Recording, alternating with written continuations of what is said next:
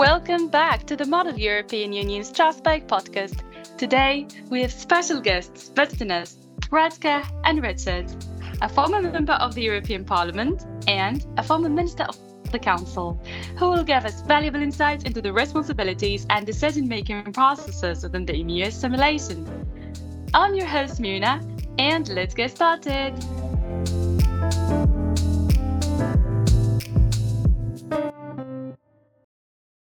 A member of the European Parliament has the task of representing the interests of the citizens of his or her country at European level.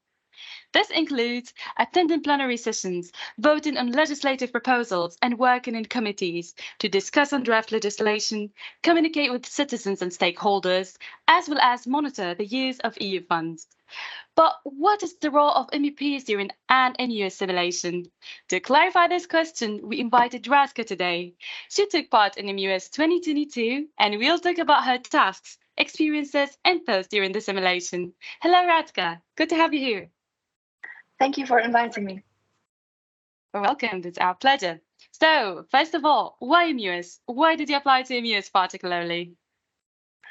Well, I entered into the Model EU world quite late, to be honest. Um, of course, I heard about many simulations across Europe, uh, but I always I was always busy with uh, law school, working, and internships. Um, then, when we were discussing EU legislative procedure at a legal English course, the professor, who is also an interpreter, recommended MEUS as a way to experience legislative procedure of the EU and uh, also in the actual buildings in Strasbourg.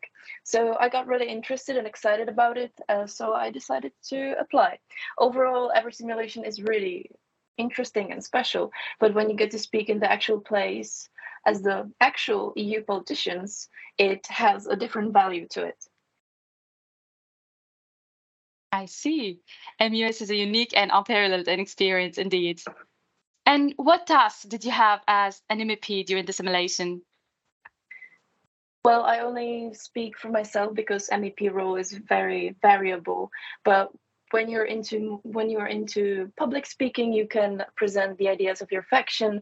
When asking difficult questions to your fellow meps interests you more you can focus and listen mostly. Uh, for me i was um, a little bit shy to speak in front of a lot of people so i only raised some motions to keep the debate moving and ask some questions. I also prepared some amendments beforehand so we discussed during our faction meeting and started to search for supporters. So in my opinion i tried to raise some some ideas, better or worse, and see if they work and for, for other people as well. Um, the debate can get really intense and it takes a lot of energy, to be honest. So at some point, I was kind of nervous and tired. And I also announced to our interpreters that I will speak in Czech and continue speaking in English. So that was that was kind of funny.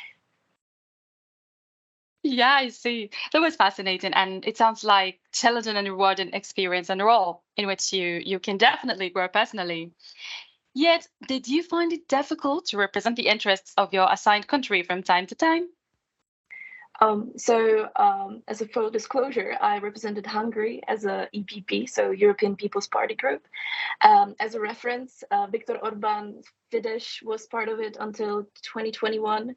So I find it a little bit challenging, but once you get the hang of it, it gets a lot of easier the hardest thing for me was when someone was making an excellent point and I agree with it. However, as a EPP's MEP, I could not disagree more. So, um, but but as a lawyer, you know, uh, you get to advocate for people that you don't necessarily agree with. So it was a nice drill. All right, I understand. Thank you so much, Radka, for sharing your experience with us today. And last but not least, do you have any tips for upcoming MEP role players? What should they prepare for? What do you think is like the most important thing to keep in mind during the simulation for MEPs? Yeah, I think that the first tip would be read your materials beforehand. Uh, it will be provided to you and you just pinpoint the things that are crucial for your country or party or uh, faction uh, and you don't feel lost that way.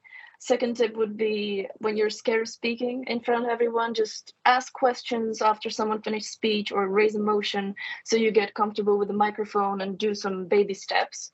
And third tip would be don't be afraid to reach out for to to other factions or countries with similar problems. Um, maybe give them your ideas and it can get pretty interesting what i think it's really important to remember that the simulation can get really intense and pretty serious but uh, you just don't don't you just can't be scared if you're only learning how to be a part of a simulation and i think that other people will guide you and help you if, if you need to so that's that's kind of my tips Well, these tips can certainly help some aspiring MEPs. Thank you so much, Radka, for being there and tell us about telling us about your experiences.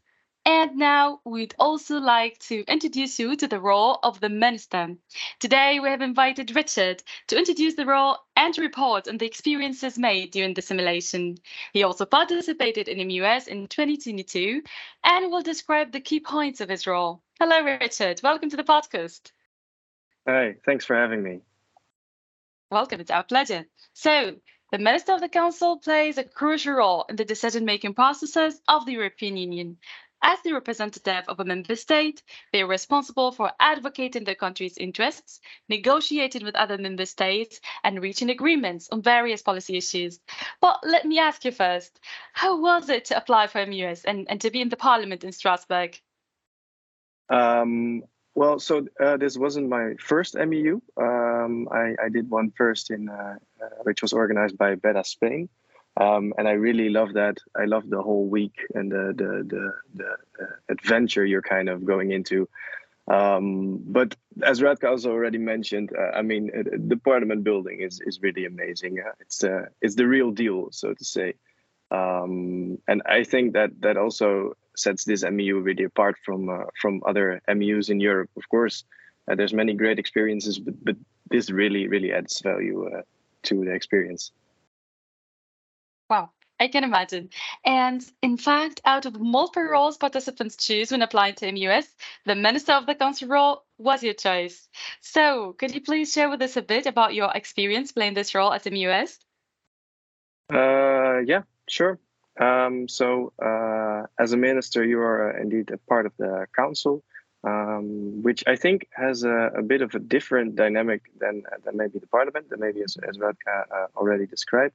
Um, I think uh, the parliament is is a little bit more uh, politicized because you you work in, in groups that are that are often formed based on, on certain values. Um, and in the council, this plays a lesser role because the alliances that you form are, are more volatile um, and they're different for different issues. Um, so ministers are representing the, the interests of their country.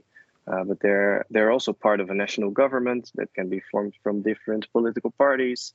Um, so this can also make it a little bit more difficult to to really know beforehand who who supports what. Um, for example, I was the minister of Portugal, and I had uh, a few points that I wanted to focus on in uh, in the first proposal. But um, after we discussed this proposal and we voted on the different amendments, uh, for the second proposal, I realized that I had to look for new alliances, as some of the ministers I worked with uh, uh, on the first proposal, they all of a sudden had completely different views, opposing views, even on on the other new proposal. Um, so therefore, I think it's even more important to listen during the debates very well, and to also make use of the moments outside of the debate, to uh, to talk with others and to make friends um, which is something that you will inevitably do, of course. But um, also for the game, it's it's super useful. Well, such an interesting experience. Additionally, could you please provide us with an overview of the decision-making processes within the council and how they are simulated at MEUS, please? Uh, yeah, sure. So, um, so in the EU, there is something called the ordinary legislative procedure, um, and most of the legislative proposals are uh, adopted by this uh, this procedure uh, in uh, in real life. And uh, MEU Strasbourg is is a bit of a simulation of this procedure, even though it's a little bit modified and and in some ways a bit simplified to, of course, keep it uh, feasible for the short time you are debating on the different proposals. Um, as I mentioned, the two uh, the two different proposals drafted by the European Commission. They are discussed in both the European Council and the European Parliament. Um, and so, for example, the Council will discuss one of the proposals and the Parliament will discuss the other one. And um, uh, views will be uh, discussed and amendments will be proposed during these discussions. And uh, amendments that are, let's say, officially proposed um, will then be voted on. And uh, amendments that pass in these chambers will be adopted into the working versions of the proposals. And then the proposals will be swapped between the, the two institutions. And now, the, the Parliament will be discussing the proposal as amended by the Council and, and vice versa. And so, for example, the Council will now debate on the other proposal, which has already been amended by the Parliament. Um, what's also interesting, by the way, to mention is that between the debates, uh, trilogues will take place. And uh, apparently, I, I, I learned this recently actually.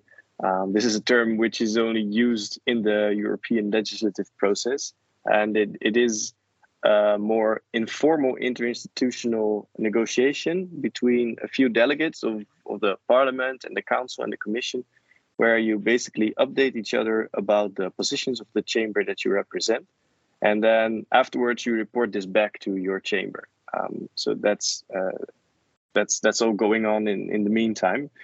Um, and uh, by the end of the week, there's there's two final versions of the proposals as amended by both chambers, um, and that uh, those versions will be voted on, and uh, and that is also with the uh, official uh, ordinary legislative procedure. It's necessary for the proposals to uh, pass it, uh, to pass in both the institutions uh, before they're uh, really adopted into law. Well, Thank you so much, Richard, really, for shedding light on the intricacies of the Council's decision making processes. And for our dear participants who will take on the role of Council Minister Team US, this is incredibly valuable advice. What are the most important tips you would give to future Council Ministers to excel in their roles? Um, I would say prepare well. I think uh, it's nice. Uh, you can get more out of the out of the simulation if uh, if you know what uh, what what is going on, which what is being discussed, and if you have already prepared your uh, point of view and um, and and and the, for example also the amendments I think Radka mentioned as well that you want to propose um, because you can really get more out of this uh, this simulation and I think uh, try to take it serious because it's it's really cool. Um, it's it's it's a unique experience that that I think becomes even better if you're if everybody is really engaged in uh, in the discussions. But most importantly also have fun. Uh, i mean it's uh, it's it's really an intense uh, week and uh, and a lot of things are happening at the same time. And and you're probably uh, multiple times overwhelmed by everything that's going on. Um, but but just at those times just sit back and enjoy the ride because it's really really nice uh, in the end. It's a simulation. You're making friends. Nobody's gonna die. So take it serious but but also really really enjoy because uh, it's definitely uh, a unique experience. I think i said it three times now. It's it really really is. Yeah indeed. Thank you so much richard for inspiring our future participants and thanks again to Radka for sharing uh, her expertise and insights with us. It's been a pleasure having you both on the podcast today. Thanks. That wraps up our episode with the former Minister of the Council role player and member of the European Parliament. We hope you gained valuable insights into the responsibilities and decision making processes within the Council. Until the next episode, stay tuned, stay engaged, and get ready for Model European Union Strasbourg!